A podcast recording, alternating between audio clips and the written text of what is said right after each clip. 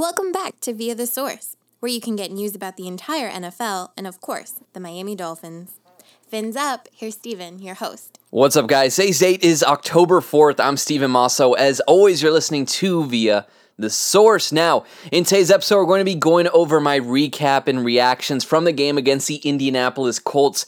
Again, another little disclaimer this was a pretty negative game, and I know some of you guys have been following me for a long time now, since all the way back in the Adam Gase era, or maybe that rough season back in 2019. There's going to be those moments, there's going to be bad games, and I have to talk about it as accurately as I can, and sometimes that has to uh, deal with the negative side of things. So, again, a disclaimer this isn't going to be this completely upbeat, optimistic episode, but I am going to try to go over some of my thoughts and takeaways from this game. So, the first thing here, the Dolphins lost to the Colts by a score of 27 to 17. This is the Dolphins' third straight loss, and then on the other hand, you have the Colts. This was their first win of the season.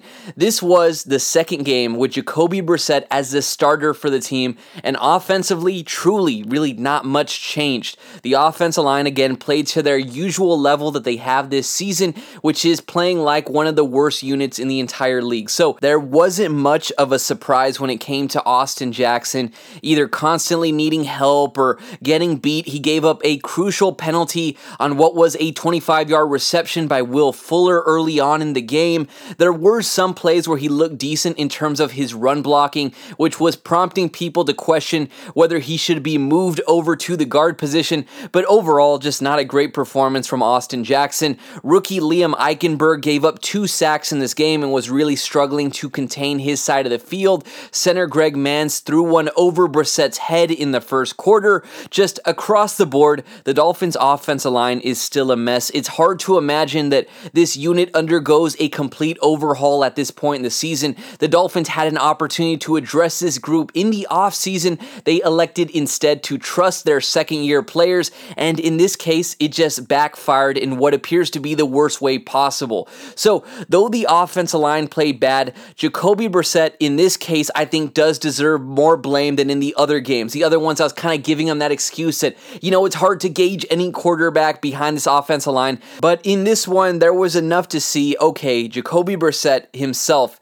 is not having a good game in this one. There was a check down pass to Salvon Ahmed where it appears Jaylen Waddle was wide open for what would have been at least a gain of 30, and then when you consider a guy like Jaylen Waddle, he could have turned it into way more. He was pressured on one play where he literally just dropped the ball on the floor, which allowed the Colts to recover in Miami territory. His 3.04 second time to throw this week was the fourth longest in the NFL, and that was trailing only rookies Trevor Lawrence and Trey Lance, as well as the dual threat Lamar Jackson. So that's a completely different story in Jackson's case. So here you have a bad offensive line plus a quarterback who takes forever to throw the ball. That's kind of been one of his things throughout his career.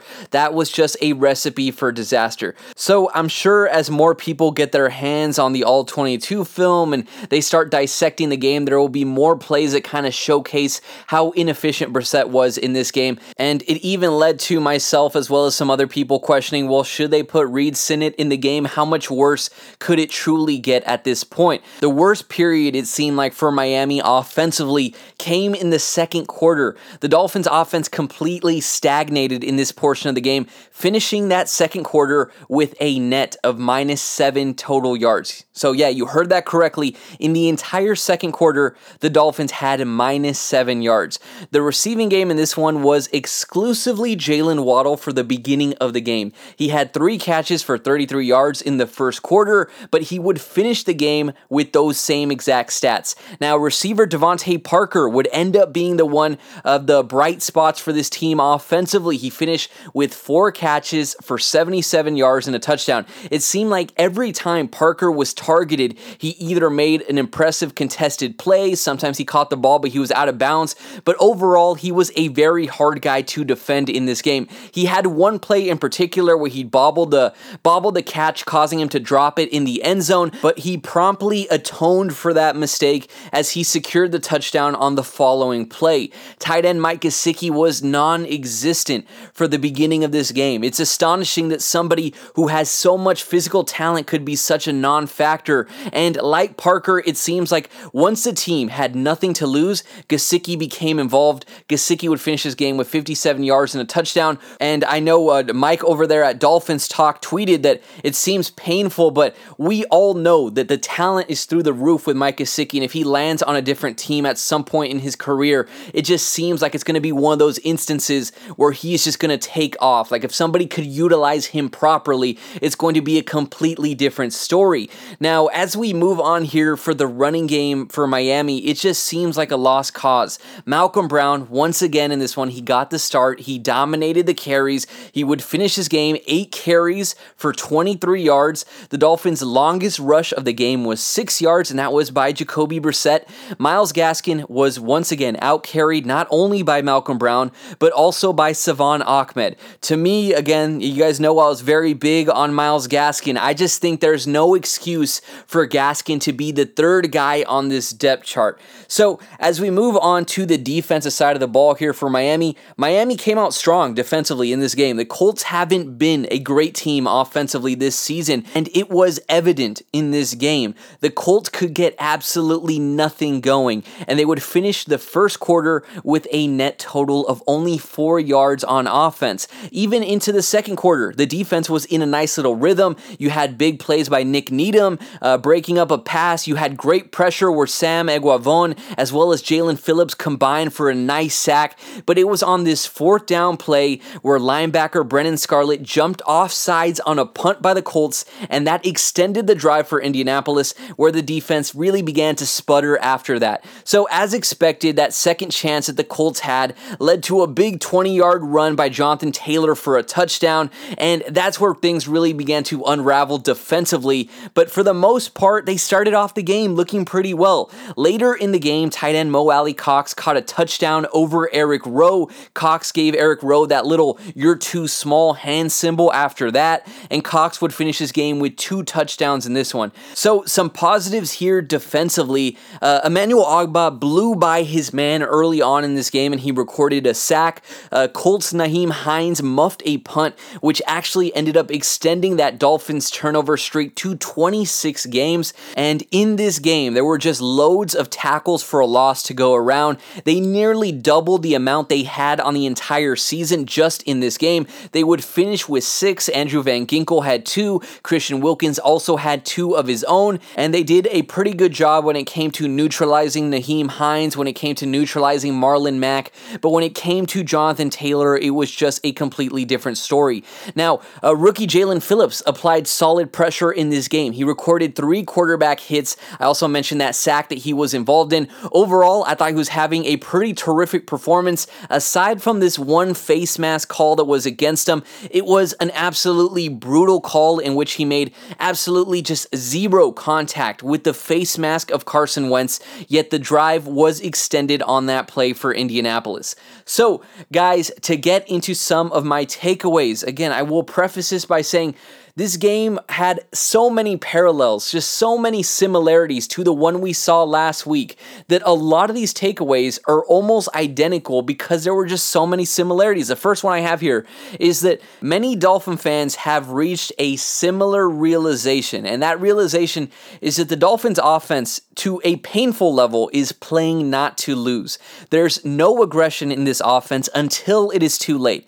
Had the Dolphins' offense played as loosely as they did in the final moments for the entire game, it may have actually gone in favor of Miami. Indianapolis was not good in this game. They are a beatable team. However, the Dolphins offense elected to play a conservative, scared brand of football until it was too late. Four of Gesicki's five catches came in the fourth quarter, and 70 of DeVante Parker's 77 yards also came in the fourth quarter. When they realized that they could move the ball with success, they had already dug themselves in too deep of a hole. The next takeaway I have here is that the Dolphins just frankly are not good right now. That seems obvious to say, but if the Dolphins were to win a game against any other team that isn't the Jets, it would to some degree be shocking at this point. And I'm only saying that because, you know, people say you lost faith or you should just be patient, but right now, the rational just thought process, their proper approach just seems to be that the Dolphins are a below average team currently.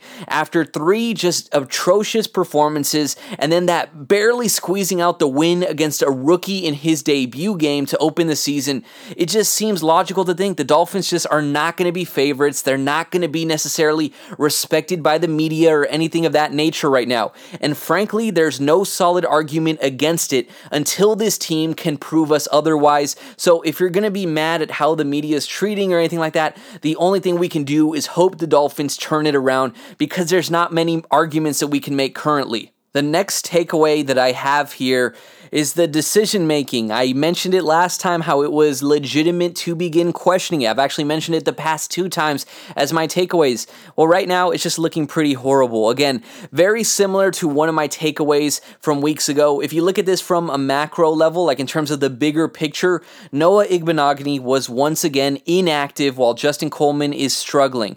This is last year's first round pick. Last year's, we're not talking about somebody from 2018. This is a guy who's supposed to have some sort of impact. Austin Jackson, another guy from last year, another first round pick. It's just a liability right now to have in your starting lineup. I understand the appeal of having a project player and being able to have that raw talent and develop it. But in the first round, you need to have some sort of guys who have a degree of certainty or could provide that instant impact. And it seems right now the Dolphins' decision making was not good. Continuing on this macro level, the Dolphins traded Laremy Tunsil, and then after they traded him, he made Pro Bowls back in 2019 and in 2020 with the Texans. So initially, it seemed impossible for that massive haul that the Dolphins have got not to work in favor of Miami, but yet here we are. The Dolphins traded Minkah Fitzpatrick, who became a two time first team All Pro with the Steelers. I understand people are mad at him about the whole situation of him not wanting to be played out of position and how he handled that. But again, two time first team All Pro that early on in his career. Then, if you look at this kind of on a micro level, in just terms of the decisions they make throughout the course of a game, you have Jakeem Grant. I mentioned it last time when he fumbled that play. Again, he yet again muffed a punt. I don't understand why he is on the roster. If he can't provide a massive impact on special teams and he's not really trustworthy as a receiving option, then you could give that spot to somebody else who could provide some sort of impact for this team. I mentioned before, every single receiver outside of Jaylen Waddle and outside of DeVante Parker is not having an impact currently for this team. If you look at the stats, DeVante Parker and Jaylen Waddle this season have 42 catches for 442 yards. Every single other receiver on the Dolphins roster has combined for 11 catches for only 62 yards. It seems like it's just a logical approach to take here. Hey, let's bring up another receiver who could actually help us offensively. And then other decisions that look kind of questionable. Jason Sanders he was 8 of 9 on field goals behind 50 yards last year. This is a guy that we all argued was better than Justin Tucker, who deserved a ton more respect, regarded as one of the best in the business, and he is not even given an opportunity to kick a 55 yard field goal. I will say Michael Palardy did a great job at pinning Indianapolis within their one, but Jason Sanders should be trusted to kick anything that is under 60 yards. That is how good he is. And then the decision just overall to use the run game so sparsely and to elect to roll with Malcolm Brown out of all players as the primary running back. You saw the impressive outings that Salvon Ahmed and Myles Gaskin had last year and just completely erasing that from your memory in favor of a guy who has one 20 yard run and really nothing else to show for it this season is just completely staggering to me. Now, the last takeaway I have here, and I don't say this to say that Uh, you know, I don't like Tua because I know what that's going to open the door for. I still am optimistic that Tua could at least, you know, uh, I think what we've seen so far with Brissett being the quarterback is that the issues stem way bigger than Tua. But my takeaway here is that the Deshaun Watson to Miami situation seems more and more like an unavoidable reality. I said previously that I can't see how any team would trade for Deshaun Watson right now, but the reports insist that Miami and other teams are still interested.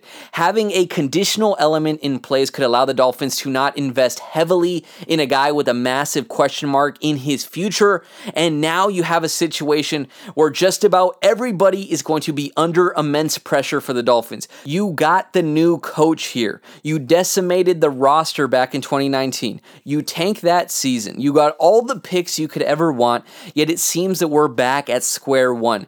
Chris Grier and, of course, the offensive coordinators are obviously going to be in the hottest of seats, but even Brian Flores, who seemed just about unfireable before the season, is looking to even be questionable at this point. Not to mention everything in regards to Stephen Ross. The pressure, the desperation, the fear, all of that could lead to bold decisions to stop the bleeding. And there's no bigger way to do that than by landing a top five quarterback in the NFL. So it seems like more and more this could be an unavoidable reality. So, guys, before I wrap up the episode, I want to give my thoughts on a topic that is on Twitter. I know people are very frustrated with the idea that the Dolphins have no running game. It's because they don't have great running backs, and that's why they have no running game. You already know the angle I'm going to take to some degree.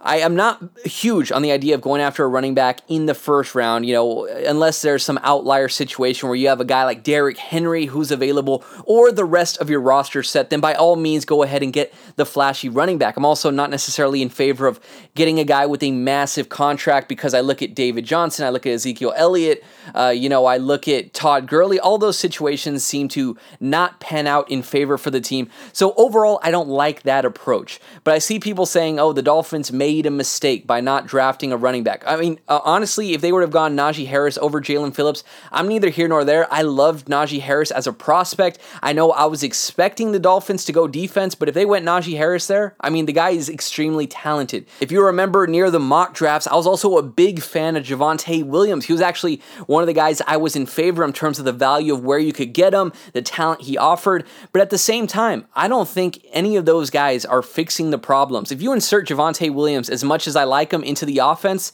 what changes? Realistically, not much. I know some people are saying, well, one of those later picks, you could have gone Trey Sermon. And I don't think people realize that there isn't always success. I mean, Trey Sermon is was a healthy scratch for the 49ers initially. He was behind Raheem Mostert, Jeff Wilson, JaMycal Hasty, Elijah Mitchell on the depth chart. They were completely disappointed in what he had to offer, but they're such a run heavy team, a team that knows how to run the ball so well. They can basically plug whoever in there. That's why you see people scatter around to whoever's the San Francisco running back because they know whoever gets plugged in there is going to do well. So I think, if anything, that kind of reinforces the idea that, okay, landing a premier running back isn't necessarily a priority for the team. And I love Aaron Jones as a player. Uh, Aaron Jones to me is awesome. I was completely in favor of the Packers, you know, freeing him during those moments where it seemed like they were reluctant to give him carries. He got the carries and he never looked back from that point.